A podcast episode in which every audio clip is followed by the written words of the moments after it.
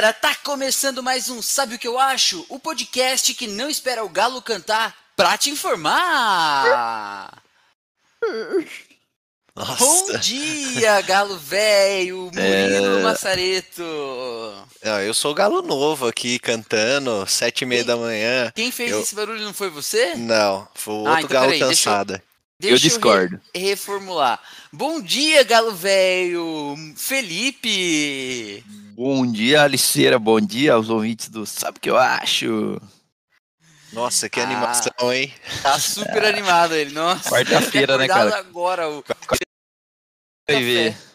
É. Bom dia, Murilo. Para nós que já estamos despertos, ativos aqui, já fizemos nosso exercício do dia. Bom dia. É, não fiz exercício, mas já dirigi, já, já passei, já vi o- a paisagem, respirei o ar Parou no- puro. Parou no frango assado ou no graal tomar um café. Eu teria Nossa, feito bem que eu queria, eu já tô até com fome aqui que eu não tomei café da manhã. Muito bem, muito bem. Bom dia, ouvintes. Que prazer estar aqui com vocês. Neste episódio temos alguns agradecimentos para fazer, portanto, vamos aos agradecimentos. Queria mandar um abraço para Nívia, Nívia Verges, ela que terminou o episódio chorando, o último episódio que nós falamos sobre o que, Murilo? Esse episódio aí que ela terminou chorando foi o que minha mãe foi especialista. Ah, é Você mesmo. tá confundindo as Eu coisas. tô, eu tô confundindo. É verdade. É Nossa, porque a gente ficou uma semana, né? Vamos, vamos explicar aí pros ouvintes que a gente ficou uma semana sem gravar, então tem um, tem um certo delay. né? É, ouvintes, eu, eu tentei pular essa parte que de forma que vocês não prestassem atenção, mas o Murilo me dedurou. Então nós falhamos uma semana aqui, mas por um excelente motivo. Nós três aqui estávamos na praia, preparando um roteiro maravilhoso de podcast para vocês e preparando dicas imperdíveis para você que quer morar na praia e ainda não sabe como colocar esse plano em ação. E é sobre isso que a gente vai falar nesse episódio. Mas antes, o Murilo vai falar qual que foi o episódio que a Nívia mandou mandou esse comentário. Foi o episódio sobre Saindo e voltando da casa dos pais. Exatamente. E ela terminou chorando porque a Nívia mora longe dos pais já faz algum tempo. Já morou no Brasil inteiro por aí, né? É, e o que ela acha curioso é que a gente sempre fala das mães. E a gente esquece, às vezes, de citar os pais aqui. Ela falou que os pais, embora não demonstrem, né, sejam mais turrões na hora da demonstração do afeto, do amor, eles sempre fazem alguma coisa da forma deles. E sugeriu aqui que a gente fizesse um episódio sobre pais. Então tá anotado aqui, Nívia. Ela mandou um beijo para mim e pro Felipe e adorou a acidez do Moreira sobre os planos para a economia e para o PIB. Então fica aqui É, uma, sempre, uma anotação sempre assim, sua né? acidez. É, adstringente. Ainda, ainda continuando na família do Murilo, só que agora virando o canhão para a irmã Nádia. Ela que ouviu o último podcast foi sobre o quê? Tá no mudo, tá no mudo. Esse aí é o penúltimo também. Meu Deus do céu, Catupa, presta atenção, meu caro. Tá acho que, quê? acho que eu tô, tarefa, né? eu acho que eu acho que eu tô um pouco zonzo ainda da praia, Viu? então vocês ouvintes me desculpem, mas voltando aqui, então a, a Nádia também adorou o podcast que a mãe dela foi especialista. Achei Exatamente. curioso, né? As duas comentando aqui que foi um dos melhores, uma coisa linda, amou, para, mandou os parabéns para a mãe dela aqui que eu tô vendo. Foi ótima participação. É, e ela mandou assim: meu pitaco, ou sabe o que eu acho? Só uma palavra: amor. Mais do que problema financeiro, desemprego ou mudança de, de carrega, quando volta para os pais é porque tem confiança e aconchego. Gostei aqui do- das palavras da Nádia. Então, Nádia, obrigado por ter ouvido. Um abraço para você. E o Rodolfo Binato comentou: os podcasts estão atualizados, significando que ele já ouviu tudo. Posso até comentar um por vez, porque faltou meu comentário sobre as profissões do futuro. E aqui ele mandou maravilhosamente é, vários comentários sobre vários dos nossos episódios. Muito obrigado, Rodolfo, pelos seus pitacos. Estão todos aqui anotados. E ele, ele, falou que sobre coragem também. Então, gostei aqui da, da escrita dele falando sobre voltar para a casa dos pais por seu porto seguro. Então, muito obrigado. Esses foram os comentários que tivemos nas últimas semanas. Tivemos também várias outras pessoas enviando comentários lá nas nossas caixinhas, falando sobre diversos tópicos. Mivardaro, Jefferson Silva, Antônio de Luca, todo mundo aqui, muita gente mandando pitaco pra gente. Muito obrigado. E agora, sem Não, não, mais peraí, delongas, peraí, peraí. vamos para o Antes faltou agradecimento para a última especialista do episódio de Vale a Pena Fazer Outra Faculdade, a Jana Pelosi. É isso aí. lembrado. Um abraço pra Jana Peludo, quer dizer, Jana Pelose. Hoje, exato, muito bem, muito bem lembrado. Jana, obrigado pela sua participação no nosso último episódio, viu? Agora sim, agora, nossa, e esse episódio eu tô, ó, ótimo. Perdeu o Vamos ritmo pro- de jogo, né? Vamos pro É. Hoje na História! eu queria, eu tava louco para que chegasse Hoje na História, talvez por isso eu tenha é, esquecido tanta coisa, porque o Hoje na História já foi comentado aqui, e num dia como esse, num 15 de setembro, só que do ano de 1254, falecia. Opa, desculpa. No, no 15 de setembro, na uma pessoa chamada Marco Polo. Olha aí, ele, Marco aí. Polo, marcando presença novamente aqui no Sabe o que eu acho. Então fica aqui. É, eu não sei, vocês querem que eu comente de novo sobre o Marco Polo? Ele foi um mercador e explorador venezi- veneziano que junto com o pai dele e o tio dele, ele teve nos primeiros, é, foram os primeiros ocidentais a viajarem pela rota da seda para a China. Então, Ele, foi ele que diz, né, que introduziu a pólvora na Europa. Olha aí. Então Loucura. nossa- Então é por isso que ela chama pólvora, porque vem de polo. Se não fosse, sei. se fosse o Vasco da Gama, por exemplo, que descobriu a pólvora, ia ser a Vasco pólvora. Pólvora. Entendi. E você falou que ele Eles- tá marcando presença, ele não estaria polando presença? Já que é o Marco Polo.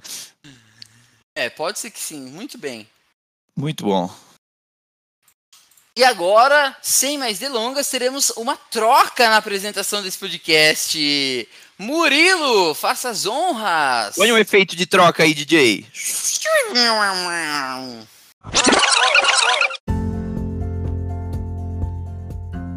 Bom, então, como o Catupa falou, bora pitacar. Na última semana, vocês perceberam aí, a gente ficou sem, sem gravar um episódio, mas foi por um motivo especial.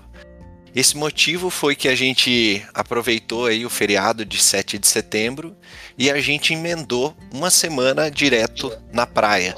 Então a gente aproveitou o feriado e ainda engatou ali mais três dias de home office é, para ficar na praia, aproveitar, é, aproveitar as vantagens, né? Como a gente já fez um outro episódio sobre home office, de, de como, como a gente pode usufruir desse benefício.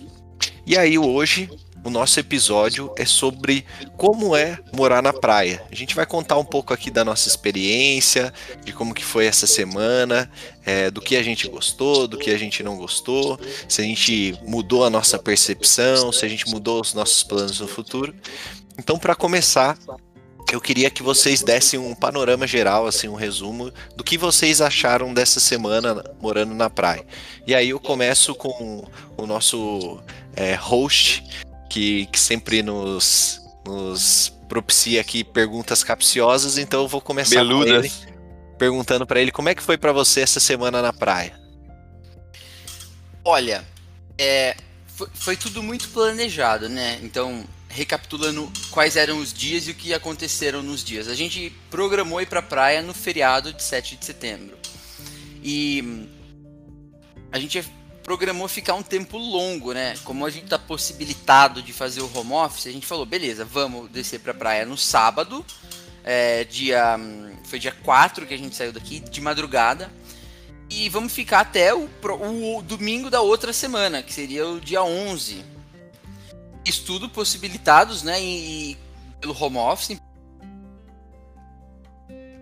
primeiro lugar, e também Edinho na praia, o 6 e o 7 é, de setembro na praia, que para nós, nós emendamos a, se- a segunda-feira aqui, né. Eu tive o privilégio de, no dia 9, que foi a, a, a- desculpa, no dia 10, que foi a sexta-feira, de tirar o day off de aniversário, já que eu fiz aniversário nesse mês e minha firma tenho day off de aniversário. Então eu efetivamente trabalhei da praia na quarta e na quinta. Então foram só dois dias de trabalho mesmo. Mas é, infelizmente não tivemos uma semana cheia de sol. Mas a minha percepção foi de que de como é a vida caiçara, porque eu consegui ir no mercado, consegui fazer compra, tivemos que cozinhar muito, não foi aquela praia que você senta lá na, na, areia, fica pedindo porção até 6 horas da tarde, tomando cerveja. Não, nós fizemos comida, teve rolou almoço. Então, foi mesmo, eu acho que nós conseguimos colocar uma rotina no, na nossa praia dessa vez. E isso tudo inclui também rotina de esporte, de exercício eu gosto de fazer exercício pela manhã e a gente conseguiu encaixar bem ali uma corrida pela manhã, uma aulinha de yoga pela manhã, fizemos surf um dia. Então, todo dia rolou uma rotina de exercício, que para mim é necessário, eu curto muito ter isso logo, logo cedo, né? Então, em termos de rotina, eu acho que a praia, dessa vez, ela não fugiu tanto da rotina e tampouco da dieta o que me dá uma demonstração de como seria de fato viver na praia. E agora eu vou falar de todos os aspectos positivos numa primeira impressão, para não falar muita coisa logo de cara. Cara, é super. meu pitaco já é esse. É super possível viver na praia trabalhando de home office. Então fica aqui a minha primeira dica para as pessoas e depois eu vou discorrer um pouco mais sobre por que eu acho isso. Não fugiu da dieta sem contar a cerveja, né? Vai, Bira. Já que você já deu o pitaco, conta aí pra gente, vai. Eu acho que complementando aí a, a história do, do Catupa, é, eu acho que deu para trabalhar, deu para fazer as coisas tal, mas eu sinto um pouco de, de dificuldade de, de ter mais foco e mais atenção trabalhando de um lugar que não é o meu lugar original.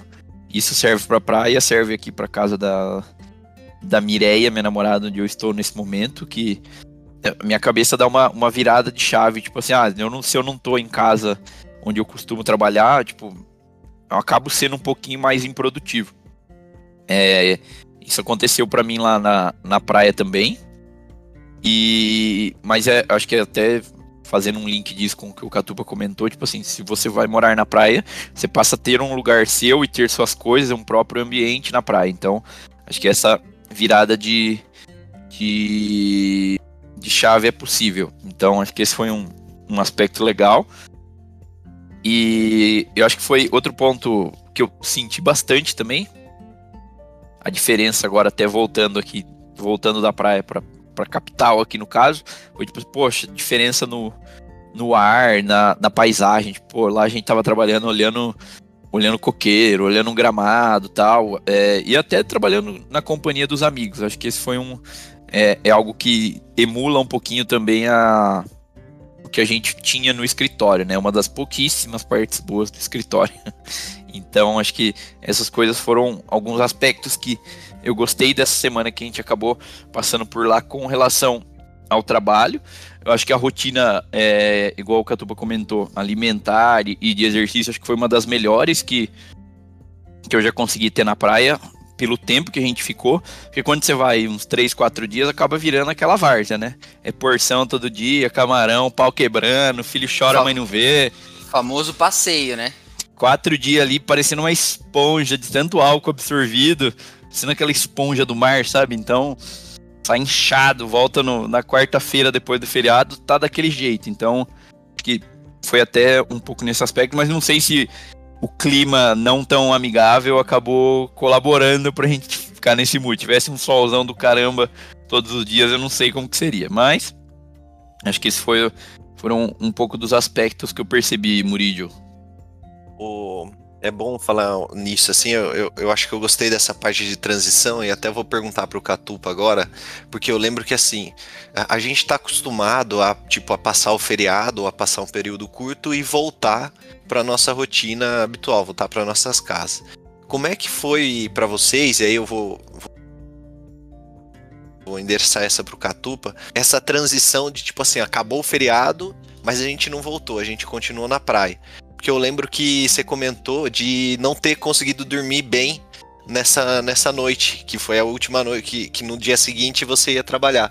Como é que foi essa, essa virada de chave para você, Catu? Pois é, cara. É, eu tenho. todo domingo eu passo pelo mesmo processo, que é aquela angústia de que na segunda-feira vai ter que trabalhar, né? Eu acho que é um pouco natural é, essa ansiedade de retomar. Não é uma ansiedade assim. É, alguma coisa que eu não fiz, que precisava ter feita, mas é uma ansiedade, tipo assim, sair de um. De é um, um incômodo. E ir para um mood que você vai passar o dia inteiro trabalhando. Em especial, a minha segunda-feira, é, ou o meu retorno de feriado, é sempre caótico, porque é, é, um, é o fechamento de uma semana. Como eu trabalho no varejo, é, o primeiro dia pós o final da semana é o dia onde você tem mais relatório para atualizar, tem que entender como é que foi a semana como um todo, fazer várias análises. Então é um dia muito caótico que eu mal consigo parar para almoçar. E, e, geralmente eu tenho esse sentimento no domingo e não foi diferente na terça-feira de feriado, porque na quarta eu ia ter que passar por essa mesma rotina. E eu não consegui dormir na praia. Eu achei que na praia eu estaria mais desligado. Só que foi chegando no final da terça-feira, eu já comecei a sentir essa angústia que acho que todo mundo sente no domingo. E eu fui é, é, pra cama, assim, já pensando assim, nossa, amanhã eu tenho que acordar cedo, fazer exercício e aí tipo, já começar a trabalhar, mas eu tô na praia. E embora eu tenha dormido muito mal, depois que eu fiz o exercício da terça, da quarta-feira e sentei para trabalhar e tava tipo, com meus amigos, alguém tinha feito café, a gente sentou para comer junto, a gente bateu um papo, a gente saiu para correr junto.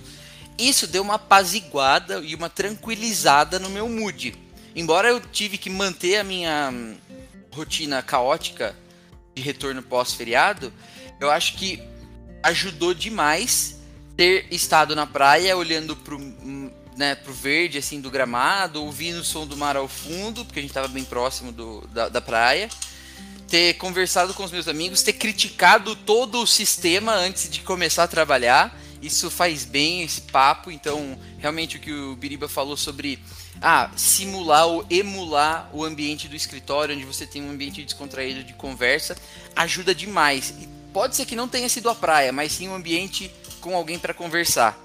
É, mas, em geral, essa transição é, foi ruim a noite anterior, mas o dia em si passou muito mais rápido do que normalmente passa quando eu estou fazendo as coisas daqui de casa. Concordo com o Biriba que talvez é, o nível de atenção, o foco, ele cai um pouquinho. Tive um pouco dessa impressão também. Por, e aí, aí, Murilo, deixa eu só complementar. Uhum. Isso tudo também porque tava num ambiente que era uma cadeira dura, reta, as costas ficavam, tipo, muito. De um jeito que não tô acostumado a ficar, passar 8 horas do meu dia. A mesa não tava na altura que eu tô acostumado, a iluminação era diferente, é, tinha que ficar pegando o carregador, conectando em lugares diferentes para ajustar quem estivesse falando em horário de reunião. Mas no geral, eu gostei da parte do almoço. E Aí do nada, pra... do nada vinha um amigo com pote de amendoim quando você tá trabalhando. Exatamente. Então, tipo assim, você tá lá, tá, tá, tá, tá, aí de repente aparece um cara com um pote de amendoim. Aí você vai lá, pega um, um amendoinzinho. E o horário do almoço foi maravilhoso. A gente sentou junto para comer, fez uma pausa. É, embora eu tivesse ali com o computador a tira-colo, foi, foi bom, foi muito bom. Legal. acho que eu, só um, um, complemento aí, uma coisa ainda falando dessa, desse aspecto do, do, trabalho, uma coisa que eu tentei fazer e que acho que foi bom, foi ter conseguido trabalhar a maior parte do tempo do lado externo ali da casa, tendo mais contato com, com a natureza, com, com a, o próprio ambiente do mar, tipo verde. Aí fica a minha crítica para nossa querida Antonella, que ficou o dia semana inteira trabalhando enfurnada na mesa lá, dentro da casa. E, e, tipo assim, eu até pensei, pô, se eu ficar ali dentro, não vai ser muito diferente do que se eu trabalhasse na. Se eu trabalhasse na, na mesa do meu quarto, onde eu costumo trabalhar. Então tentei dar, dar essa mudada aí. Então acho que foi outro fator que, que eu achei legal também do, lá da praxe. Eu, eu acho que a gente precisa dar a impressão pros para os nossos ouvintes de que, como era a casa, né? Porque a gente está falando aqui ambiente externo, mas a gente não, acho que não está deixando. É, falar é sempre mais difícil do que ver uma imagem. Murilo, dá uma descrição aí da casa, como era a casa que a gente estava. Então, a, a, casa era o seguinte, ela, é, a gente pegou uma casa pelo Airbnb, ela ficava na praia de Guaicá, em São Sebastião, e ela ficava dentro de um condomínio, não era bem um condomínio fechado, mas ele tinha uma, uma portaria ali e era assim, era bem restrito, assim, realmente só entravam as pessoas que moravam no condomínio. É, e aí então assim era um, um ambiente bem tranquilo. A casa ela tipo tinha um muro muito baixo, o portão ficava aberto, a gente nem trancava, era um ambiente assim bem bem seguro. E, e a casa em si, ela ficava numa esquina e ela dava de frente para a entrada da praia. Então, assim, você ficava a uns 20 passos da, da areia, do lado de um córrego, assim, então você conseguia chegar muito fácil, até inclusive dava para ver o mar de dentro da casa. E aí então você entrava na casa, tinha um gramado amplo onde tinha a gente chegou ali a fazer fazer yoga, a gente jogou ali vôlei, jogou bateu uma bola, tal. Então tinha esse gramado. Aí logo na entrada tinha como se fosse uma, uma varandinha, assim, a casa era toda térrea. É, e aí nessa varandinha tinha uma mesa onde que o, o, Bira falou que ele passou a maior parte do tempo trabalhando ali. A gente almoçava ali também. E dali você conseguia ver o mar, você conseguia ter a, a visão ali, escutar o som ambiente, os passarinhos cantando, tudo a casa em si, né, logo que você entrava, aí tinha uma sala, cozinha, é, uma como se fosse uma sala de estar para onde a gente tomava café e jantava às vezes também. E era com três quartos é, onde a gente se fora essa parte da casa tinha uma outra parte a, a, fora da casa ali uma outra construção onde ficavam o casal que eram os donos que era a Maíra e o Bruno. Então eles ficavam nessa outra casa paralela e tinha uma área em comum, uma área de lazer em comum, que era uma, uma churrasqueira e um forno de pizza, onde a gente fez um churrasquinho lá um dia também, mas a gente quase nem, nem ficava ali perto, era, a gente ficava mais na, na casa mesmo. Então esse era o, o cenário da casa. E aí, aproveitando, agora eu vou perguntar para o Bira, né? A gente, ele comentou ali do almoço, e eu queria perguntar para ele como é que foi, assim, porque a gente planejou o, o que a gente ia comer, mas a gente não, não definiu, assim, quem ia fazer, quem não ia fazer, e meio que funcionou no automático. Tipo assim, um dia um cozinhava, o outro lavava, no outro dia invertia, um dia um fazia café, outro dia outro fazia o almoço. Como é que foi essa rotina ou não rotina, assim, para você, dessa divisão? para mim eu acho que funcionou, assim, mesmo a gente não tendo combinado, meio que deu certo, né? Ah, eu acho que a gente tem um, um, um alto nível de, de, maturidade já, estar como um alto nível de, de amizade madura. Então a gente já meio que entende mais ou menos o que o, um gosta de fazer, o que o outro o que o outro não gosta, o que o outro não faz, o que o outro fez, e, e a gente meio que fica meio que a, a responsabilidade de fazer uma outra coisa. Por exemplo, o Catupa a gente sabe que é um cara que, que gosta de cozinhar tal, e percebo eu que talvez ele não goste muito de lavar louça. E, e eu não eu tenho zero problema em lavar louça, até cozinho, mas não é algo assim, pô, vou fazer uma comida aqui para todo mundo, tal. Cozinho, sobrevivo, até faço quando precisa, mas não é algo que, tipo assim, pô, quero fazer mesmo para todo mundo. Então não ligo de não fazer. E tive essa percepção também que a, por exemplo, a Antonella também não tem essa, essa mesma vibe, mas a gente, tipo, tentava ajudar na, na organização tal. E acho que isso ficava um, um pouco mais fácil, porque, tipo assim, a gente é, meio que se dividia involuntariamente ali, pensando, tipo assim, ah, fulano fez tal coisa aqui, eu vou limpar. Ah, agora eu fiz um, o café, espero que alguém organize. E, e, e pensava involuntariamente nesse, nesse sentido. Então acabou funcionando bem porque eu acho que a gente já, já se conhecia bem nesse aspecto. Mas eu acredito que, por exemplo, indo para um, uma possibilidade de morar na praia com pessoas que você nunca conviveu por bastante tempo, ou pessoas que você nunca é, é, morou junto, tal, coisa do tipo, eu acho que a possibilidade de ter atrito é um pouco maior. E se forem pessoas eventualmente mais, mais novas ou, ou, ou, mais dependentes, por exemplo, igual os pé de rato aí, um abraço aí pro João, cara que passaram o Réveillon passado com nós, molecada de 20 anos, a gente dava um gelo na mão dos caras, os caras largavam o gelo no meio do corredor. Aí ia ficar maluco. Então, eu acho que não só da maturidade das pessoas, mas do, da maturidade do conhecimento entre o nosso grupo foi algo que facilitou nessa questão aí da, da nossa, da nossa auto-organização. E, e, e, acho que e outro aspecto também é porque, tipo assim, cara, a gente, a gente ficou nove dias junto lá, então a gente não tinha louça para sujar para nove dias, sabe? Tinha que organizar, tinha que lavar, tinha que ter o, a, as coisas disponíveis, tinha que tirar coisa da mesa porque a gente ia trabalhar. Então, eu acho que essa, essa necessidade também acabou ajudando um pouco. Ô, Catupa, e você acha que, por exemplo, assim, vamos supor que você quisesse mudar para praia, pensando nesse aspecto que você que a gente tá, o Bira comentou agora, né? É, é, mais fácil ir com mais gente, tipo assim, a gente tava em quatro aí nesse momento que, que a gente ficou é, trabalhando de home office. Ou, tipo assim, você acha que, que daria conta, assim como você vive em São Paulo, você e Antonella? Como é que seria? Você acha que, é, que seria mais fácil ir só o casal ou, tipo, com mais gente, essa divisão de tarefas fica melhor? É, eu acho que tem, tem que ter uma separação na minha resposta. Então, consequentemente, na sua pergunta. Eu acho que a, qualquer mudança, é, ela exige um nível de. Eh, primeiro, deixa eu falar um pouco do, do que o Bira falou ali, só para finalizar. O que eu mais gostei é que a gente não precisou falar sobre isso, falar sobre como iremos nos organizar.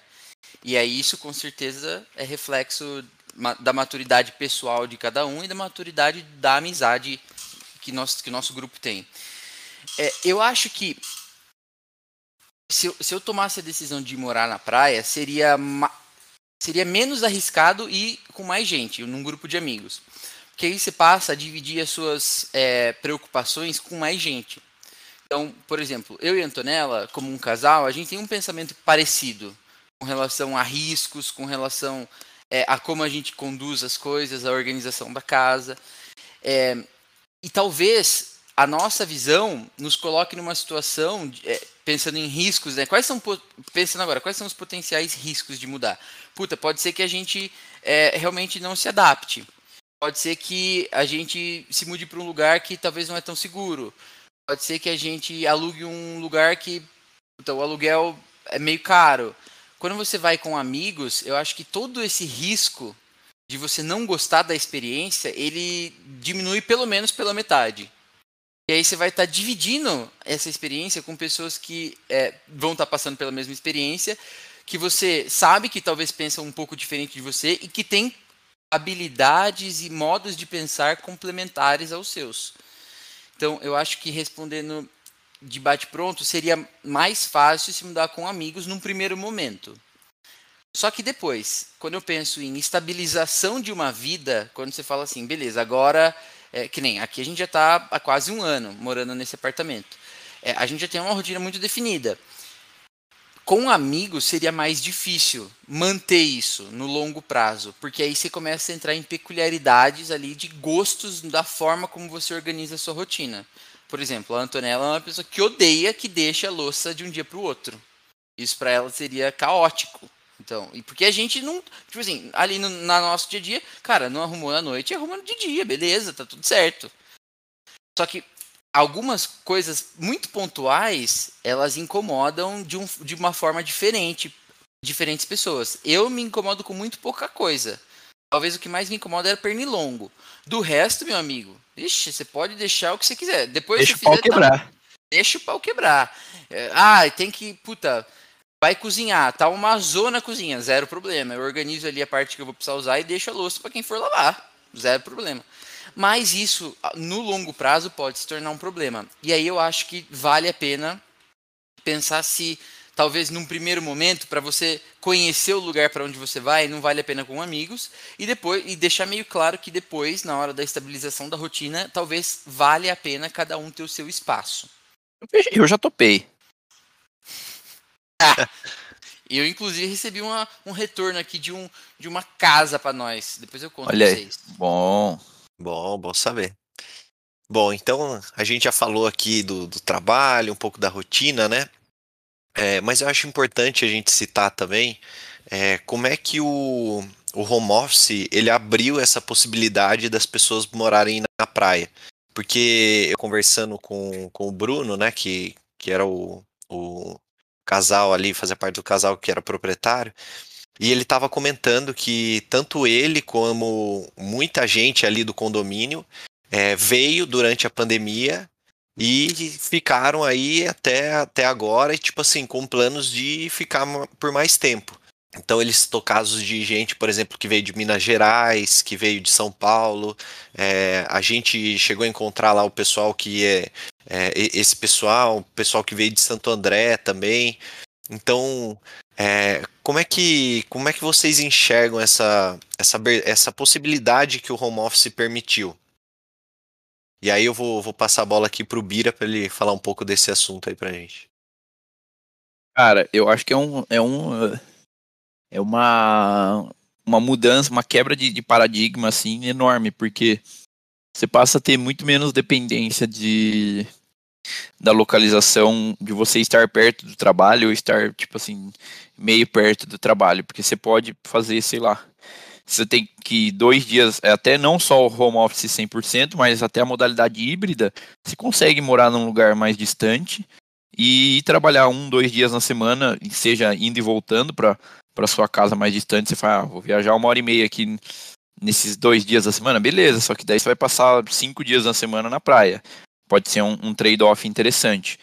É, ou até você pode ir no, é, aí numa outra modalidade, por exemplo, você uma, numa comparação aí praia São Paulo, você pode vir para São Paulo e ficar num, num Airbnb, num hotel, em alguma coisa do tipo que você passa, dorme por ali e depois no outro dia você retorna para para sua residência. Então acho que essa essa possibilidade do, do home office acabou abrindo esse, essa, essa possibilidade, mas eu acho que não, além de abrir essa possibilidade, deu uma. É, eu acho que abriu um pouco a mente da, das pessoas, e aqui me incluo nessa da gente, tipo assim, pô, talvez seja uma, uma das oportunidades boas aí para para se morar na praia, se morar num lugar, não necessariamente na praia, mas tipo no campo, algum lugar diferente que você possa ter contato com outras coisas além da além da, da cidade normal que você acaba vivendo, sabe, na, da rotina padrão ali que a maioria das pessoas acaba. Então, as pessoas que têm essa possibilidade do do home office com, conseguem é, conseguem pensar nesse tipo de movimento que a gente cogitou e, e cogita é, de, de morar em outros lugares, mesmo mais distantes do trabalho. E eu acho que aí como passo final, a depender do, do que você ouvinte faz ou até do que é, do aspecto do seu trabalho, você pode partir para um modelo de full home office sem voltar nunca mais para a empresa. Tem amigos nossos aí que estão nessa, nessa modalidade aí, até a própria empresa não tem mais uma sede exatamente, já contrata pessoa esperando home office, então é, essa possibilidade eu acho que veio para ficar, Murilo, e, e, e acho que essa liberdade geográfica é um negócio que vai começar a entrar na conta das pessoas no momento da, da troca de emprego, da escolha de um local para trabalhar. Eu, por exemplo, eu já falei, eu não trabalho mais se não tiver pelo menos três dias de home office. Fica aí o meu recado, hein? Ouva quem ouvir. Esse é o Bira sincero. Locatupa, Aí, ainda nesse assunto, eu queria que você discorresse um pouco, mas eu queria dar uma pitada aqui, que é o seguinte. Até quando a gente conversou com o Bruno lá, ele falou que um dos problemas e que, que o pessoal vai começar a enfrentar agora, desse pessoal que mudou aí durante a pandemia para o condomínio lá para Guaicá, é que o seguinte, quem aluga casa, geralmente agora nessa época de final de ano, eles cobram um valor maior de aluguel porque para eles compensa mais alugar ali é, o final de semana ou a, a, o período ali, um período mais curto. A temporada, que... né? Exatamente. Então, assim, você que já está pesquisando algumas casas, algumas opções aí, como é que é essa parte do custo, assim? Porque imagina assim que alguém vai querer morar na praia. Como é que é conciliar isso? Ah, tudo bem, você vai pagar barato ali nos meses, mas de repente em julho e dezembro você vai ter que pagar um valor muito mais alto é, e até a, a, a, parte de custos também. Você que foi bastante no mercado, né? Como é que foi essa experiência? Porque segundo o Bruno, ele falou que lá o custo de vida era mais barato, mas pela sua percepção, acho que talvez não, não, que talvez isso não refletiu. Tudo depende do contrato que você fizer, já diria meu amigo Bira. Tudo tem que estar tá no contrato, tem que ser o tipo Cuidado não sai caro, né? Exatamente. A depender do contrato que você fizer, você pode ter um contrato tipo é, anual, né? Aí eu acho um pouco mais difícil essa variação tão bruta de preços em temporada. A menos que esteja explícito no contrato que chegou mês de dezembro ali, janeiro, o cara vai querer aumentar. Mas, do contrário, se você fizer via padrão, né, aquele, aquele aluguel que a gente conhece mais padronizado, que é o de uma casa ou de um apartamento, via uma imobiliária, nos termos mais padronizados de contrato de aluguel, ele é vigente talvez ali por 12 meses, é, alguns 18 meses. Eu, eu tenho a impressão de que na praia deve ser é, mais difícil se encontrar contratos mais longos, mas eu imagino que ainda seja possível, é, e aí é isso que eu estou guardando respostas, e encontrar contratos ali de 12 meses, quem sabe até de 6 meses, né, para fazer um teste. Mas isso tudo vai depender do tipo de contrato. E aí você elimina um pouco dessa é, incerteza sobre aumento de custo inesperado num período de cheia da praia, né? no período de é, férias, em que as pessoas normalmente vão para a praia. E aí eu acho que o ponto fundamental é você encaixar dentro da sua estrutura é, financeira um custo que seja parecido com o seu custo de vida. Não adianta você pagar um aluguel, por exemplo, em São Paulo de 3 mil reais e ir para a praia pagar um aluguel de 5. Cara, você vai ter custos de deslocamento que potencialmente vão ser maiores do que os seus custos em São Paulo. Porque você vai provavelmente querer voltar, né, uma vez por mês. Como que você vai organizar essa rotina?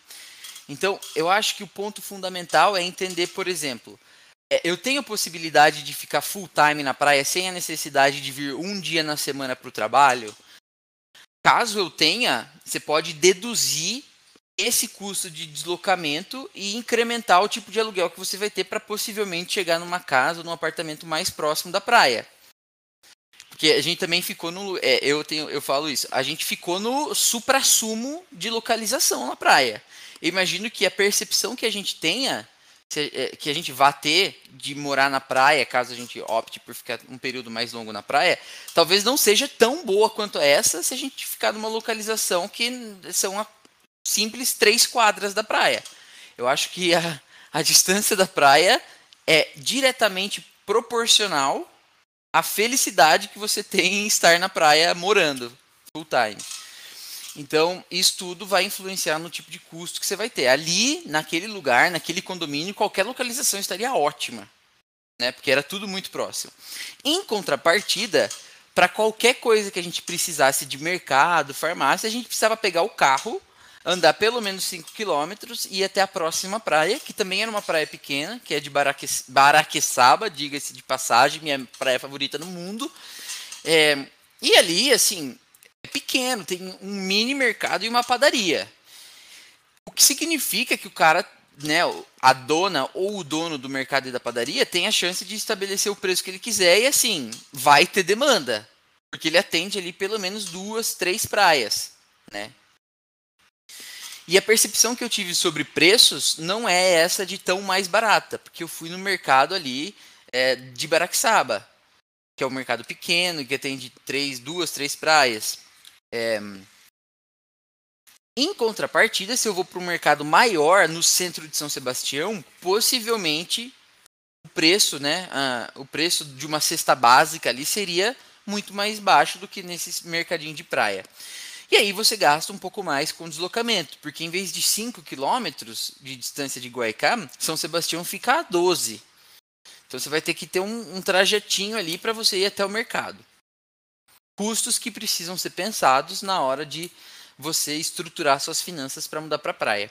Mas em linhas gerais, a minha linhas gerais, a minha percepção é de que é possível desde que você organize as suas finanças é, e saiba e tenha claro que dias você vai precisar ir trabalhar e colocar isso na conta para ver como é que fica a estrutura de custo. E para praia, cara, você paga vários pedágios. Caso você vá para o litoral norte, é, e trabalhe em São Paulo, por exemplo. Então você tem que levar isso em consideração. E aí começam a surgir outras possibilidades que não as do litoral norte. Porque praia não tem só no litoral norte. Você pode ir, por exemplo, para Santos, que é coladinho de São Paulo, rapidinho você chega. É, talvez você não tenha o mesmo a mesma sensação caiçara que a gente teve em Guaicá. Eu andava ali de descalço para todo lugar. E olha que meu pé é fino, hein? Então, é, em Santos talvez seja uma vida um pouco mais urbanizada do que a vida de Guaicá. E aí você tem os prós e os contras de uma vida um pouco mais urbanizada. Então essa é a minha percepção. Legal. Bom, e agora eh, eu queria falar um pouco com vocês das experiências que a gente teve lá, né? Coisas assim que não fazem parte da nossa rotina, ou até fazem, mas que na praia foram, foram absorvidas ali de uma forma diferente. Então eu queria que vocês come começassem comentando sobre a aula de surf que a gente fez. E aí eu vou passar pro Bira ali, que no dia tava bem com adrenalina, não tava nem sentindo a água gelada de tanto, tanta adrenalina que ele tá. Como é que foi fazer essa aula aí, Bira? Conta aí. Não, foi legal porque, cara, eu achei meu esporte na vida. Eu, é, ontem até o Medina aí, tricampeão mundial, nosso Maradona dos, do surf aí, acabou já tá com a cabeleira de, de surfista é, já. já. Já tem a cabeleira de surfar o shape só. E a prancha, a prancha mais fácil, o shape que é o mais difícil. Mas aí eu preciso estar tá lá morando na praia para conseguir, né? Mas, porra, foi uma experiência muito da hora, porque é, a, a, gente conseguiu fazer um surf ali acessível, né? Às, às, vezes a gente olha, tipo, os caras fazendo na televisão, as pessoas fazendo até na, na, no próprio mar, e você acha que é uma coisa muito difícil. E aí o nosso, o nosso é, host lá da casa e também instrutor, o Bruno, ele colocou a gente para fazer numa prancha grande, no longboard, que é uma prancha mais fácil de fazer, que comporta pessoas mais pesadas, como eu e o, eu e o Catupa tal. E, e, por, e é uma prancha mais. Fale, fale por você. É uma prancha mais estável. E com isso a gente conseguiu até, porra, ficar em, pré, em pé, surfamos umas ondas lá logo na primeira aula. E, tipo, pra mim já superou bem a, a expectativa. E, cara, é um, é um esporte gostoso ali, porque você tá no, está no mar, contato com a natureza, é, tipo, no calorzão deve ser ainda mais legal. Isso que a gente fez num dia meio, meio dublado, meio frio, então deve ser bem legal. E a única dificuldade é que você tem que tem que estar perto da praia para praticar, ou você vai uma vez por mês daqui para lá, ou você mora por lá e, e, pratica todo dia de manhã. E eu acho que essa eu vejo essa como uma, uma boa possibilidade, mas foi legal, tipo, é, enxergar que. E, acho que até a percepção como um todo, as pessoas que moravam lá de fato, cara, os caras iam todo dia, mesmo surfar, acordava, ia lá, 8 horas da manhã, o cara tava indo lá com a prancha surfando e depois acho que voltava, ia trabalhar, fazer os corre dele, então é, é, acaba virando também um, uma parte do estilo de vida da, das pessoas na praia. Eu acho que até cabe aí a comparação. Não sei se as pessoas em Santos, por exemplo, que é uma cidade mais urbana, tem tanto essa pegada, mas a depender da praia, por exemplo, Maresias, que é onde a gente foi dar uma ciscada lá, ou até em, em Guaicá, que tem essa, essa pegada mais de surf, acho que tipo, deu para ver muito isso que é, é, tem essa, isso na rotina das pessoas e acaba se tornando também uma comunidade ali, as pessoas todas, tipo assim, pô, tem a galera do surf que tá junto, a galera do surf depois se reúne para fazer outras coisas, sabe? Isso é, eu acho que faz parte aí da, da construção, não necessariamente o surf, mas de possibilidades de rotinas e, e, e, e formas de lazer quando você vai para morar na praia, sabe? Além da só a praia em si. Cara, eu, eu gostei é, quando a gente fez yoga, que temos aí um instrutor no, no, no nosso podcast aqui que, que diga-se de passagem, é um ótimo professor. Acho que a gente conseguiu fazer a atividade bem é, bem intensa, assim, foi, foi bem legal. E eu acho que isso que você falou, Bira, de, por exemplo, que o cara acorda, vai na praia e tal, eu, eu senti isso na, na quarta-feira, que foi o primeiro dia que, que a gente começou a trabalhar. Eu lembro que a gente saiu dar uma, uma corridinha, eu e o Catupa, e depois eu, eu dei um mergulho no mar. E, cara, para mim fez tão bem, assim, sabe? Fazer isso de, antes de trabalhar, antes de começar o trabalho, tipo, já fazer um exercício, entrar no mar, ter esse contato com a natureza. Então, acho que isso foi uma das coisas que eu mais gostei dessa, dessa semana na praia. Depois, os, os outros dias eu não consegui por conta que estava mais fechado, estava chovendo na sexta-feira. Mas eu acho que assim, morando mais tempo, né, pegando um tempo melhor, fazer isso todo dia, acho que ia ser maravilhoso. Não, tem, tem, tem, isso também, Star, só complementando. Tem uhum. uma coisa que eu e a Antonella, a gente fez também foi a. A gente tentou ir na hora do almoço ah, na é praia verdade. também. A gente acabava fazendo putz, de dar uma quebrada ali. A gente levava a cadeira, como a gente tava pertíssimo da praia, levava a cadeira, ficava lá meia hora, 40 minutos sentado, olhando o mar, tomando um solzinho, putz, dá uma renovada também, que é outra coisa que eu tentaria encaixar na rotina, sabe? É verdade. Dependendo da proximidade que conseguisse da praia ou não. Verdade. E você, Catupa, fala das suas experiências aí. Cara, eu sou um admirador da vida caiçara e, para mim, é a coisa que eu mais adorei, assim, de colocar na rotina foi uma coisa super simples. Pegar um copo de café, feito assim logo de manhã, e a primeira coisa, antes de fazer qualquer coisa, é com esse copo de café ir até a praia e, tipo, sentar e ficar olhando. Cara, é, isso me. Nossa, me paralisa de um jeito tão bom, assim, para ficar pensando que esse estilo de vida é o que eu quero mesmo, assim, sabe? a, correria de São Paulo é horrorosa. Eu falo isso sempre. Eu moro em São Paulo, mas a correria de São Paulo é horrorosa. Faz mal pra gente, pro fígado da gente. Em contrapartida, é, na praia, você tem, cara, a chance de respirar, de diminuir a velocidade da, da sua mente. Uma coisa que, que eu notei, que o Bruno contou, né? O Bruno é o, o dono da casa aí.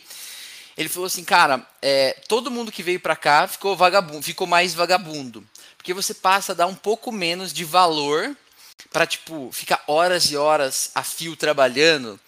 E eu fiquei me questionando. É, a, a, gente faz isso é, inconscientemente, de ficar horas e horas trabalhando. Porque se a gente quiser mesmo, a gente consegue organizar nossa rotina de trabalho de uma forma que a gente não precise ficar horas e horas trabalhando. Mas quando a gente está no home office, em especial na pandemia, a gente começa a ficar muitas horas porque a gente não tem mais outras grandes coisas assim para fazer. O máximo que você vai fazer é sentar ali no sofá, ler um máximo, né? Tipo, ler um livro, é, trocar umas mensagens com algumas pessoas, responder alguns e-mails pessoais, ou então você vai preparar a sua comida. E assim, nada disso te coloca em contato muito com a natureza, em especial quando você está numa cidade grande como São Paulo. Aqui hoje, por exemplo, eu saí para correr, eu fui na Avenida Pacaembu. Tem árvore ali no meio. Mas, cara, o tanto de carro que passa ali é um barulho desgraçado. Então, é, eu acho que o ambiente é um. A, gente não leva isso a sério. Mas o ambiente mesmo, físico, ele tem uma. Um, uma como eu posso dizer? Uma influência tão grande no nosso estado de humor que, que eu acho que isso é meio mágico. E por isso que eu sou um admirador tão grande da vida caiçara. Porque o ambiente influencia o estilo de vida. E aí você simplesmente se adapta ao ambiente. Você não precisa de um tênis super caro para andar. Você não precisa estar vestido da melhor forma possível. Você precisa ter uma roupa confortável, no máximo um shorts bom ali e uma camiseta, e é isso. Tanto é que, quantas vezes você trocou de camiseta na praia, Murilo? Foram pouquíssimas, nós sabemos. Eu nem levei muitas, né? Exato. Você vê?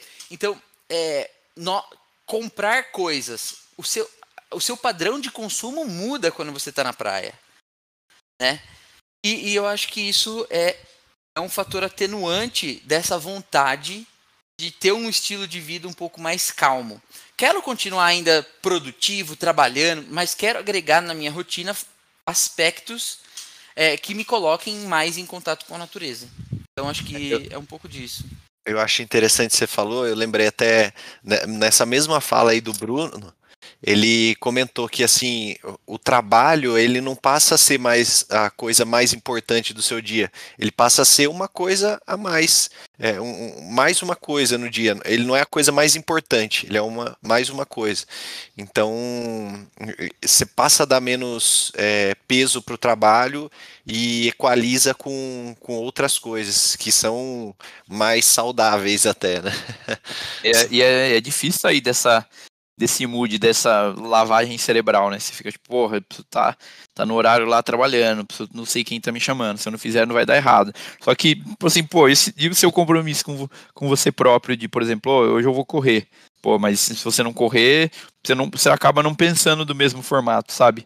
De, de se cobrar ou, tipo assim, é, é ou pensar, tipo assim, às vezes o que você pensa, ah, não vou correr hoje, mas beleza, não, não vai ter muita consequência. Ou tipo, ah, se eu não fizer tal coisa no trabalho, ah, também talvez não tenha tanta consequência, sabe? Então, acho que essa, essa virada de chave, talvez o ambiente, da como o Catupa falou, pode, acho que ajuda um pouco também.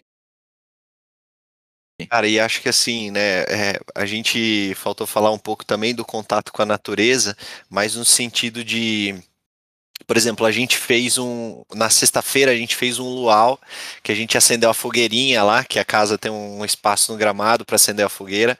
Acho que isso foi muito legal também, foi uma das coisas que eu mais gostei, tocando um violãozinho, tomando uma, um, uma bebida, uma cerveja tal. É, teve outro aspecto que eu gostei bastante, que eu gosto bastante de foto e, e, e, gosto bastante de foto de estrela. E lá na praia, assim, impressionante a diferença que tem quando você observa o céu. Apesar da gente ter pego ali só um dia que, que é, bom para que o céu tava limpo para olhar as estrelas, né? É, mas eu acho que isso também fez a diferença, assim, foi uma coisa que, que eu gostei. E, e eu queria que o Bira contasse aí como é que foi o, a invasão do, do Saruê lá. Não, e tipo, é, vai entrando no, no cap, voltando pro capítulo lá de, de distrações e, e produtividade reduzida na, na praia, até pelo ambiente diferente. Estava eu trabalhando lá um belo dia, eis que entra um, um saruê. Se você ouvinte não sabe o que é um saruê, eu também não sei direito ainda. Mas sei, é tipo, ele tá entre o gambá, um rato e um porco espinho. Mais ou menos um misto desses três aí. Como aqui é um podcast, você pode imaginar, ou você pode digitar aí no, no Google ou no Yahoo e procurar o que, que é um, se, saruê. Se você, se você digitar, vai aparecer gambá de orelha preta. Olha que loucura. É, mas era um gambá que não era fedido ali. O mais fedido do ambiente, no caso, era eu mesmo. Nossa, é verdade. Então. Não, e daí, tipo, passou o bicho lá, tava, os dois estavam lá dentro, a Antonella estava na sala. Eu levantei, comecei a chamar assim, ninguém olhava para ver o, o bendito do bicho, então foi, foi uma, uma distração, mas acho que aí é outro, outro aspecto de onde você vai acaba morando na praia. Acho que você tem que estar um pouco mais aberto a esse tipo de contato com, com animais, a, a depender do, do tipo do animal. Ali pode aparecer uma aranha, pode aparecer um, um lagarto, sei lá o que mais que pode aparecer na praia. Eu só não então... gostei do, do pernilongo borrachudo. Nossa, isso me, é. me, me a parte de distração é, era o pior para mim. Ficar depois eu, se é coçando, tudo. Eu sou uma pessoa que eu não me incomodo tanto com o pernilongo igual algumas outras pessoas, então eu não ligo tanto. Só que tem pessoas que, nessa vibe de mudar pra praia, não conseguiriam morar em Ilha Bela, né? Que falam lá que é o paraíso dos borrachudos. Eu, quando fui lá, achei tranquilo também. Mas, tipo assim, aí, ouvinte, se você está cogitando essa mudança e tem esse problema com pernilongo, talvez seja melhor você ir pro, pro mato, pro, pra uma casa no campo, algo do tipo. Que aí é outro, outro tipo de natureza. Bom, então é isso. Você tem mais alguma coisa para acrescentar, Catupa? Acho que você cobriu perfeitamente os pontos que a gente precisava discutir. Ah, tem um ponto interessante, né? Na praia, a propensão de fazer amizade é maior do que, por exemplo, em São Paulo, né? É verdade. Então, eu achei muito legal lá do. O, o, nós, nós, nós temos um grupo de amigos já na praia, né? Ali na a casa onde a gente estava era quase um, um antro é, filosófico e artístico, porque lá tocava-se violão, pessoas que a gente não conhecia iam entrando assim, é, era realmente uma comunidade ali, assim, a galera sentava junto para jantar, e você tava passando, a galera, oh, quer comer com a gente aqui? E aí, nós estamos vivendo numa pandemia, né? É, então você tem que tomar esses cuidados. Mas a gente, por exemplo, sentou num ambiente externo, fora, cadeira de praia, no gramado, longe das pessoas, mas assim, passível de se comunicar com elas. E, e assim, cara, você conversa com as pessoas mais do que em São Paulo. Então, eu acho mais fácil e a propensão de fazer amizades ali no surf, é, naquela hora que você está esperando a onda, sentado na prancha, que você quase cai do lado, você conversando com outro surfista. Então, tem, tem de tudo isso, né? Eu acho que a praia é o. Hã? O capitão, né, Bira? O, cap, o capitão, os, os velhos ricos, dono de casa na frente da praia você, que tá Você revê as mesmas pessoas na praia, né? Acho que isso é o mais você, legal. O Mbappé. Exato. É. Exato. Então, tem tudo isso. Eu acho que essa parte da amizade ali que você pode construir, é, eu acho que é mais propenso que você construa novas amizades na praia do que em São Paulo, por exemplo. Eu só acho, e aí meu, meu pitaco final, acho que é um, um, um cuidado que a gente tem que ter, que pensando até em expectativa e frustração, caso a gente faça algum movimento de morar na praia, algo do tipo, que a gente estava num lugar muito bom ali, muito privilegiado, tipo, é, a praia muito, muito, muito tranquila, tipo, pouco, é, com acesso mais difícil, isso acabava tendo menos pessoas, é, menos vendedor, menos espaço na praia mais liberado, você acabava vendo as mesmas pessoas. É, esse ponto que o Catupa falou ali de, de contato, fazer amizades na praia tal. A casa propiciava isso porque tinha um gramado, era na, perto da entrada da praia, todo mundo passava ali e tal. Os próprios, é, os nossos anfitriões lá, eles eram é, professores e, e, estimulavam alguns grupos tal. É, eu só acho importante ter na. E, e, também a proximidade da praia era algo muito privilegiado. É importante ter na cabeça que é, é difícil achar algo na, com aquela combinação ali que a gente tem com, com um preço que talvez a gente esteja disposto a pagar. Então, talvez essa, essa balizada de expectativa seja importante é, para a gente e também para os ouvintes aí que queiram morar na praia e tenham ouvido essa nossa, esse nosso pitaco aí, porque, tipo, de fato, a gente achou ali a galinha dos ovos de ouro, né? E Bem a gente oferece Vira. o contato aí com o cupom BIRA10 aqui, sabe que eu acho 10, para vocês irem lá no Airbnb. Bom ponto, Bira. Eu acho que você colocou de... excelente você ter falado isso, porque a gente fica aqui enfeitando tudo, né? Mas a gente estava realmente em condições ideais. Parabéns, bom ponto. Bom, então a gente cobriu os principais pontos, demos a nossa percepção e agora faltando nada mais nada menos do que o pitaco do especialista.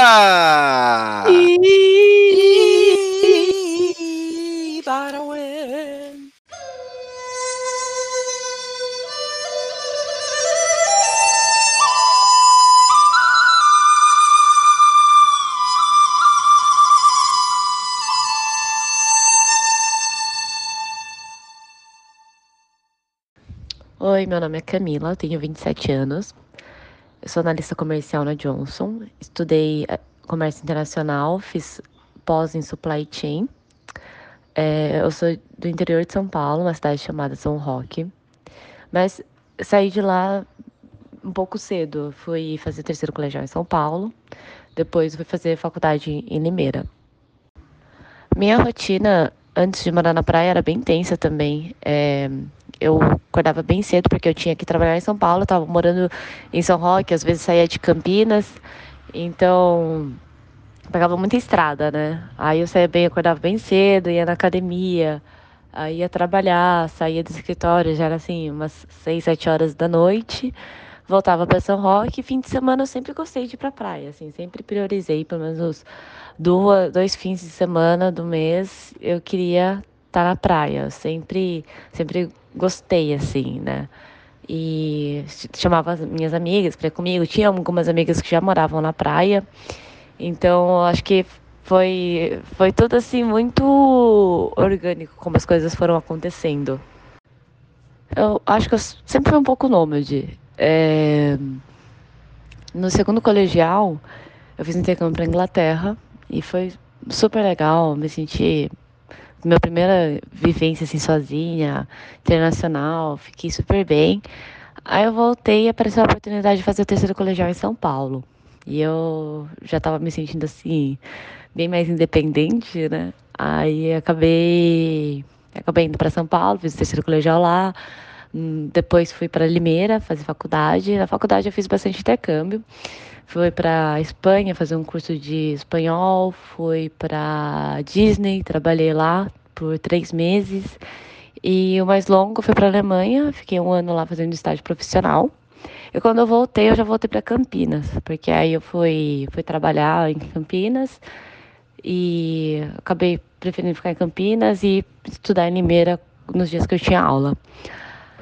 É, bem, depois de Campinas, eu fiquei em Campinas dois anos e meio e fui, fui passei nessa vaga para trabalhar na Johnson em São Paulo e eu tinha que mudar, né, para São Paulo. Só que foi mais ou menos no começo, né, da pandemia que aconteceu isso. Eu fui trabalhar lá em fevereiro e em março a gente já começou o home office. Então nesse um mês eu fiquei nessa loucura de faz pós em Campinas, é, trabalha em São Paulo, ficava às vezes na casa dos meus pais, que era mais perto de São Paulo para mim. E quando a gente começou o home office, eu tinha que entregar um apartamento em Campinas já, que eu já tinha falado que ia devolver. É, não tinha achado um apartamento em São Paulo para alugar ainda. E bem, a casa dos meus pais era o único lugar que eu tinha. Eu fiquei um mês na casa dos meus pais. Quando eu tava lá, surgiu essa oportunidade, eu tinha uma amiga que tava, na, tava aqui em Maresias já, e ela falou, ai, vem pra cá, tá super tranquilo. Eu, hum, com o pé atrás, assim, sabe? Eu não sabia como é que estavam as coisas aqui em questão de abastecimento da cidade. Aí quando eu vim, eu trouxe, assim, um mercado de coisas. para não ter que... Eu trouxe até água, assim, porque eu não queria né, usar o que era das pessoas locais. É, e contei para o que aqui estava super tranquilo mesmo. A minha avó estava aqui comigo no meu primeiro mês. Eu fiz questão de trazer ela é, para ela ficar assim mais perto da natureza, né? É, em São Roque, às vezes ela saía assim, a gente vê, e isso me deixava muito louca, porque eu ficava com muito medo, né, de acontecer alguma coisa com ela. Então aqui eu conseguia, assim, ter mais controle, né? Se ela precisava ir no mercado, escolhia um horário, estava bem tranquilo pra gente ir no mercado, eu tomava super cuidado para ir no mercado, enfim. Foi bem mais tranquilo para mim. Aí deu um mês aqui, ela falou que ela queria voltar para São Roque. E eu tinha uma amiga, a pandemia foi muito louca, assim, né? Mexeu muito com a cabeça de todo mundo. Quando a gente percebeu que a gente a pandemia se estender muito mais do que a gente pensava, né? Que não ia ser mais 45 dias. É... Nossa, eu tive várias amigas que tiveram depressão, é, crises de ansiedade. E uma amiga minha falou para mim que ela estava tendo crise de ansiedade. E não estava legal morar na casa dos pais enfim, falei pra ela, pô, vem ficar comigo então em Maresias, né? Tem espaço aqui, a gente pode alugar um chalé juntas. E a gente vai ficando. Ela ia ficar um mês, aí ela ficou dois meses. E eu também, eu, assim, sem perspectiva do futuro, né? fui ficando, ficando quando eu vi, já tava aqui um ano e meio. É... Aí ela veio morar comigo. E, e a gente vai ficando. e aqui estou até hoje. Assim, minha amiga voltou, né? Ela ficou quatro meses comigo e depois ela voltou. Eu fiquei um tempo sozinha. É, às vezes descia uma amiga minha, ficava um mês comigo. Então foi, foi super tranquilo. Meu, Maresias é assim, é muito engraçado, porque é tudo no boca a boca. A, a cidade é muito pequena. É uma cidade, não é um bairro, Maresias. E todo mundo se conhece. E as coisas vão assim, meu, você conhece essa pessoa? Conheço. Ah, ele tem um lugar lá, meu, vai falar com ele, tá aqui o WhatsApp dele. Então, foi mais ou menos assim, eu tinha alugado essa primeira casa com uma conhecida, fiquei um mês lá. E ela usava a casa de vez em quando, então não dava para ficar mais tempo lá. Apesar de ter sido uma casa muito boa, era assim, no meio do, da Mata Atlântica, era uma delícia. Ah, e eu queria ficar mais perto da praia também, né? Aí eu ach... uma amiga minha foi fazer um ensaio fotográfico. E essa fotógrafa já tinha morado num chalé. Ela falou: Ó, oh, eu morei num chalé super gostoso, perto da praia. É... O dono é super legal. Dá uma olhada lá. Aí eu fui lá ver, gostei. e fiquei lá. Aí eu fiquei um ano nesse chalé. E eu queria um, um, um lugar maior já, né? Que era um chalé assim, mezanino, era só um cômodo. Era como se fosse uma kitnet. Aí eu passava na frente de um hotel quando eu ia pra praia. E eu vi que esse hotel tinha um chalés. Aí um dia eu mandei mensagem, falei, ah, tem um chalés aí, né, com cozinha tal. Não, tem um chalé super legal, grande tal, vem cá ver. Aí eu vim, gostei e fiquei. Então, assim, as coisas... Eu procurei muita coisa imobiliária também. É muito difícil de achar imobiliária porque eles, eles focam muito em temporadas, né? Então ninguém tem assim aquela intenção de alugar mensal por muito tempo. É mais tem, mais temporada que eu acho que eles fazem o mesmo dinheiro que eles fariam com mensal em temporada. Mas tem pessoas que não querem ter esse tipo de trabalho, né? De cuidar, de é, fazer essa administração como se fosse um. Ah, essa temporada vai ficar tal pessoa, esse fim de semana uma pessoa, esse fim, outro fim de semana outra pessoa. Então tem gente que acaba alugando, prefere o mensal mesmo. E essas pessoas, elas não estão imobiliárias, elas estão no, no boca a boca mesmo. Então, a dica que eu dou para quem quer vir para cá é tenta achar, tipo, um Airbnb. No Airbnb, se você alugar um mês, você tem um poder de desconto, né, no site. Então, aluga um mês, você vai gastar mais mesmo, é normal. Então, se prepara -se financeiramente. E quando estiver aqui, indo perguntar, sabe? Ver nos lugares, você dá uma passeada assim pelo, pela cidade, ver onde você gosta, qual, qual localização te agrada mais. E, e, e, falando, vendo hotel, assim, vendo essas, esses chalés que às vezes tem um, um anúncio na, na entrada. É, conversar com as pessoas locais, ver se eles sabem de um lugar para alugar mensal. É, é assim que funciona aqui. Morar na praia é. Sabe aquela coisa assim? Não, eu gostaria de morar na lua. para mim era uma coisa meio parecida, impossível de acontecer. Por causa da rotina, por causa do de ter um lugar para morar, não, não pensava em alugar uma casa na praia, assim. Depois que eu comecei a surfar, comecei a conhecer pessoas que frequentavam muita praia, eu descobri que tinham pessoas, grupos, né, que se juntavam para alugar uma casa na praia desses de fim de semana.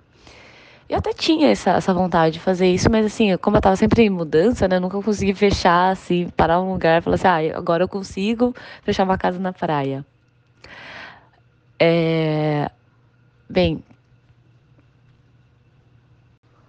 Quando eu cheguei aqui, eu ainda estava fazendo pós. Então, por conta da pandemia, a gente estava fazendo a distância mesmo.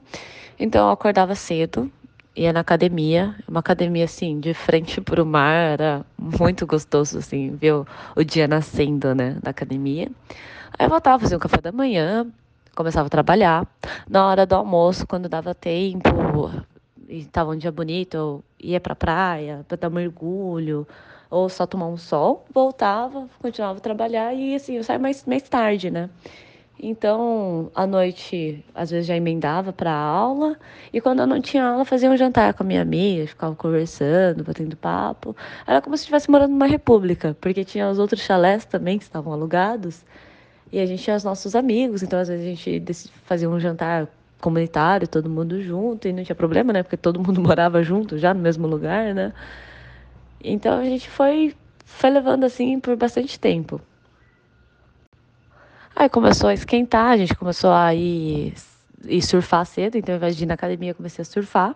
Eu acordava bem cedo, às vezes a gente ia para outra praia, Goiacaba, Baleia, que fica meia hora daqui de Maresias.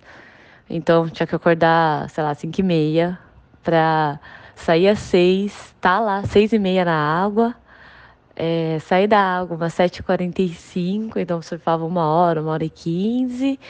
Voltava, mas 8h15 eu estava aqui para dar tempo de tomar um banho, tomar um café e até antes das 9 tá logada já no trabalho.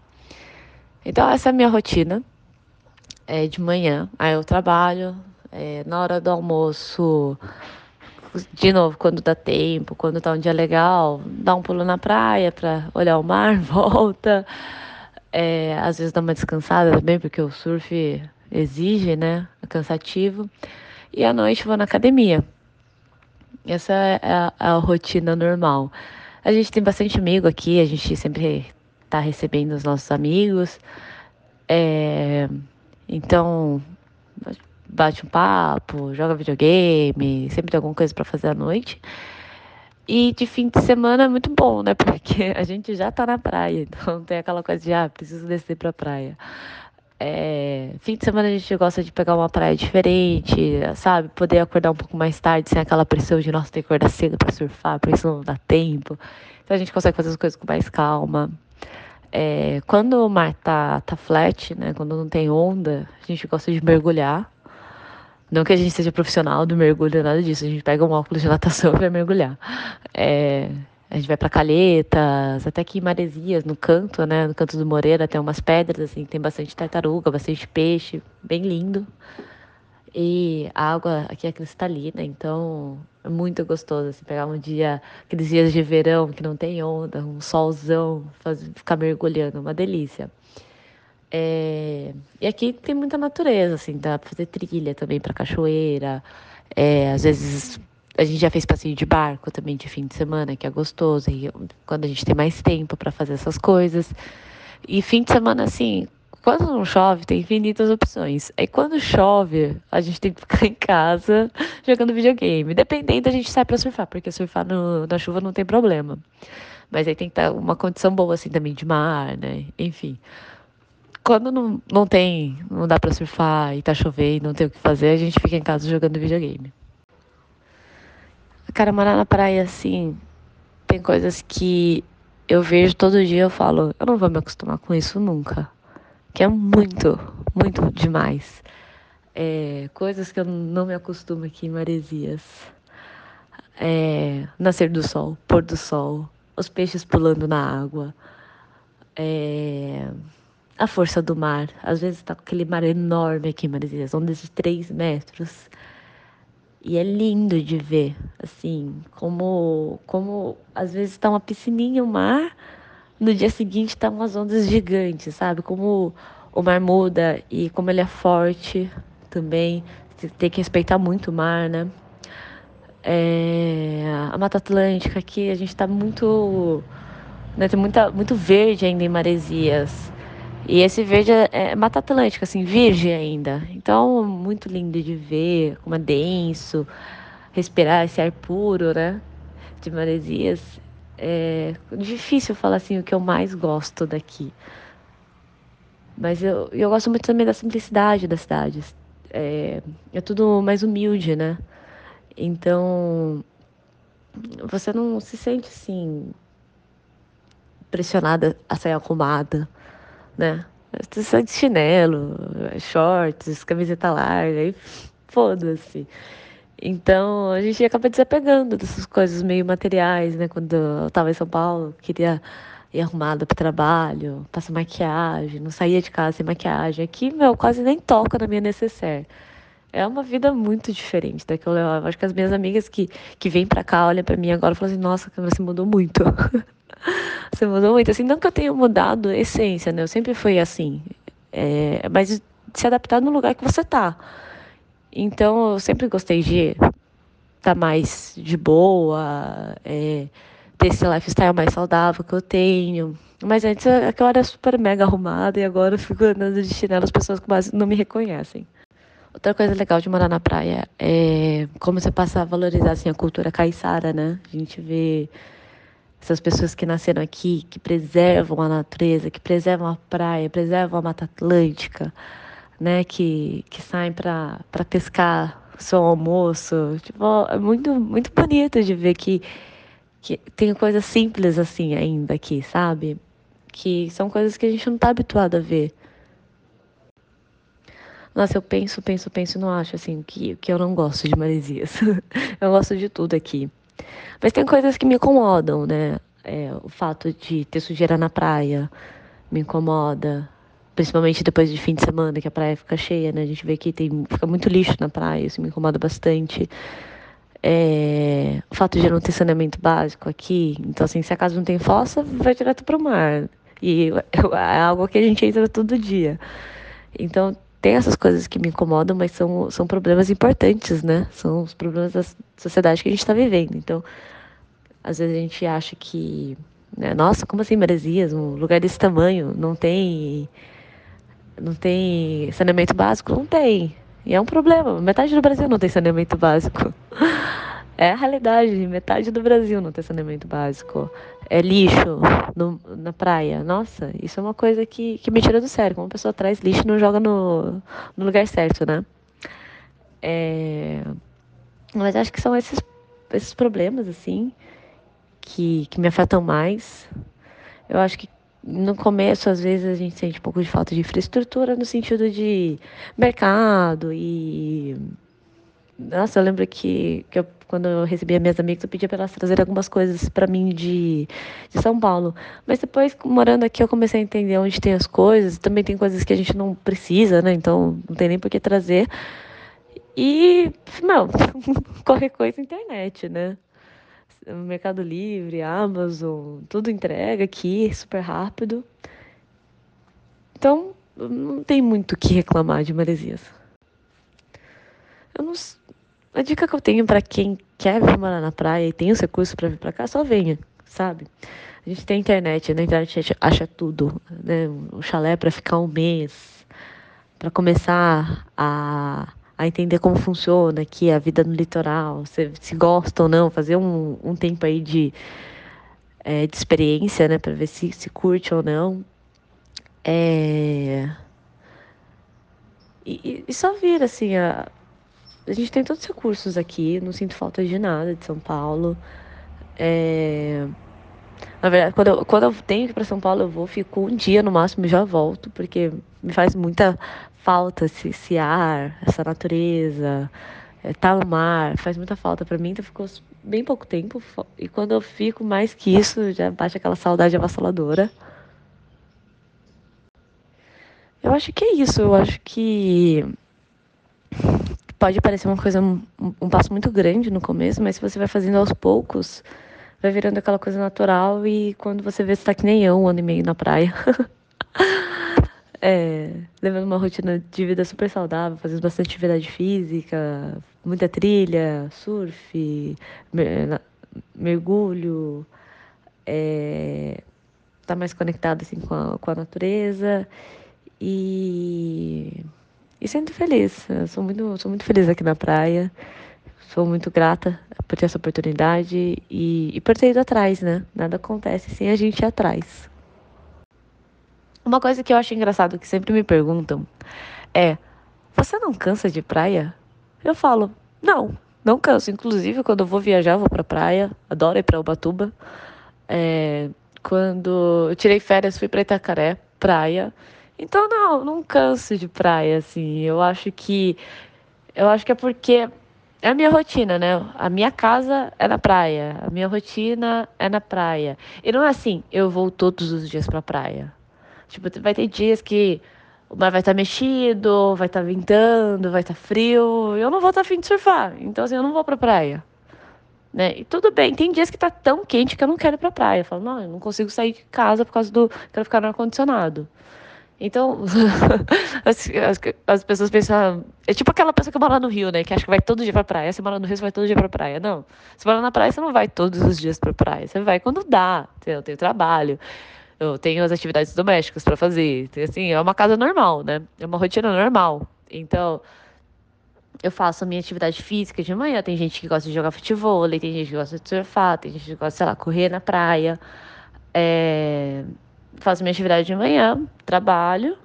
Hora do almoço, se dá tempo de, né, um ar livre, assim, fazer alguma coisa ao ar livre, eu faço. Se não, tudo bem também. E à noite, no verão é ótimo, né? Porque escurece muito tarde, então no verão dá para pegar um, um, fim de tarde até, ó, um pôr do sol na praia. E, e é diferente, assim, quando você tem sua rotina, quando você tá lá no seu dia a dia, você não cansa, né? Porque é, é o, o seu habitat natural, vamos dizer assim. Então acho que quando quem vem pra praia, assim, né, tirar um descanso, acaba cansando, porque não tem uma uma rotina aqui, né? Ai, nossa, ficar na praia o dia todo. Não, eu não fico na praia o dia todo, né? Eu vou pra praia, tomo um sol, sei lá, surfo, jogo uma altinha, volto para casa, fico de boa em casa. Aí depois quero fazer um fim de tarde, vou pra praia de novo, tipo, fim de semana que eu faço isso. Então não é aquela coisa maçante, sabe? Ah, não tem o que fazer hoje, ah, você tem que ficar na praia dia todo. Não, não é maçante, né? Tudo bem mais tranquilo, tudo bem mais natural. Então, acho que às vezes as pessoas ficam pensando, nossa, mas acho que eu vou cansar de praia, não tem nada para fazer. Cara, tem muita coisa para fazer. Se você tiver tempo disponível ainda, nossa, muita coisa.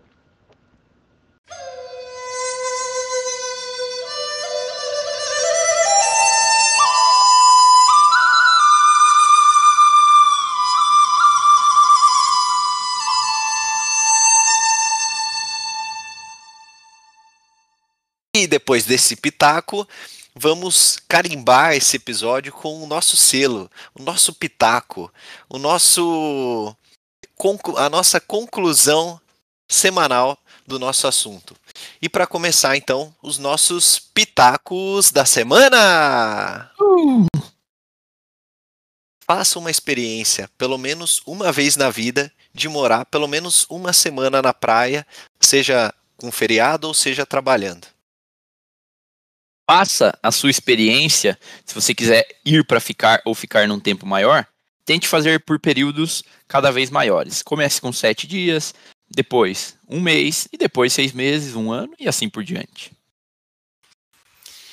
Nem tudo serão flores, mas se você tem o sonho de morar em algum lugar e quer experimentar, faça isso hoje. Se planeje, programe. Tudo é possível. Decida para onde você quer ir e simplesmente faça. Vai ser um teste. Olhe dessa forma que você vai conseguir aproveitar bastante e saber se é isso que você quer mesmo. Esses foram os pitacos da semana. Não esqueça de curtir a nossa página no Instagram para sempre enviar comentários ou sugestões de temas que você achar pertinente que a gente discuta aqui.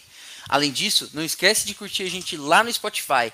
para ser notificado sempre que um novo episódio for ao ar. Obrigado, um abraço e até a próxima do Sabe o que eu, eu acho? acho.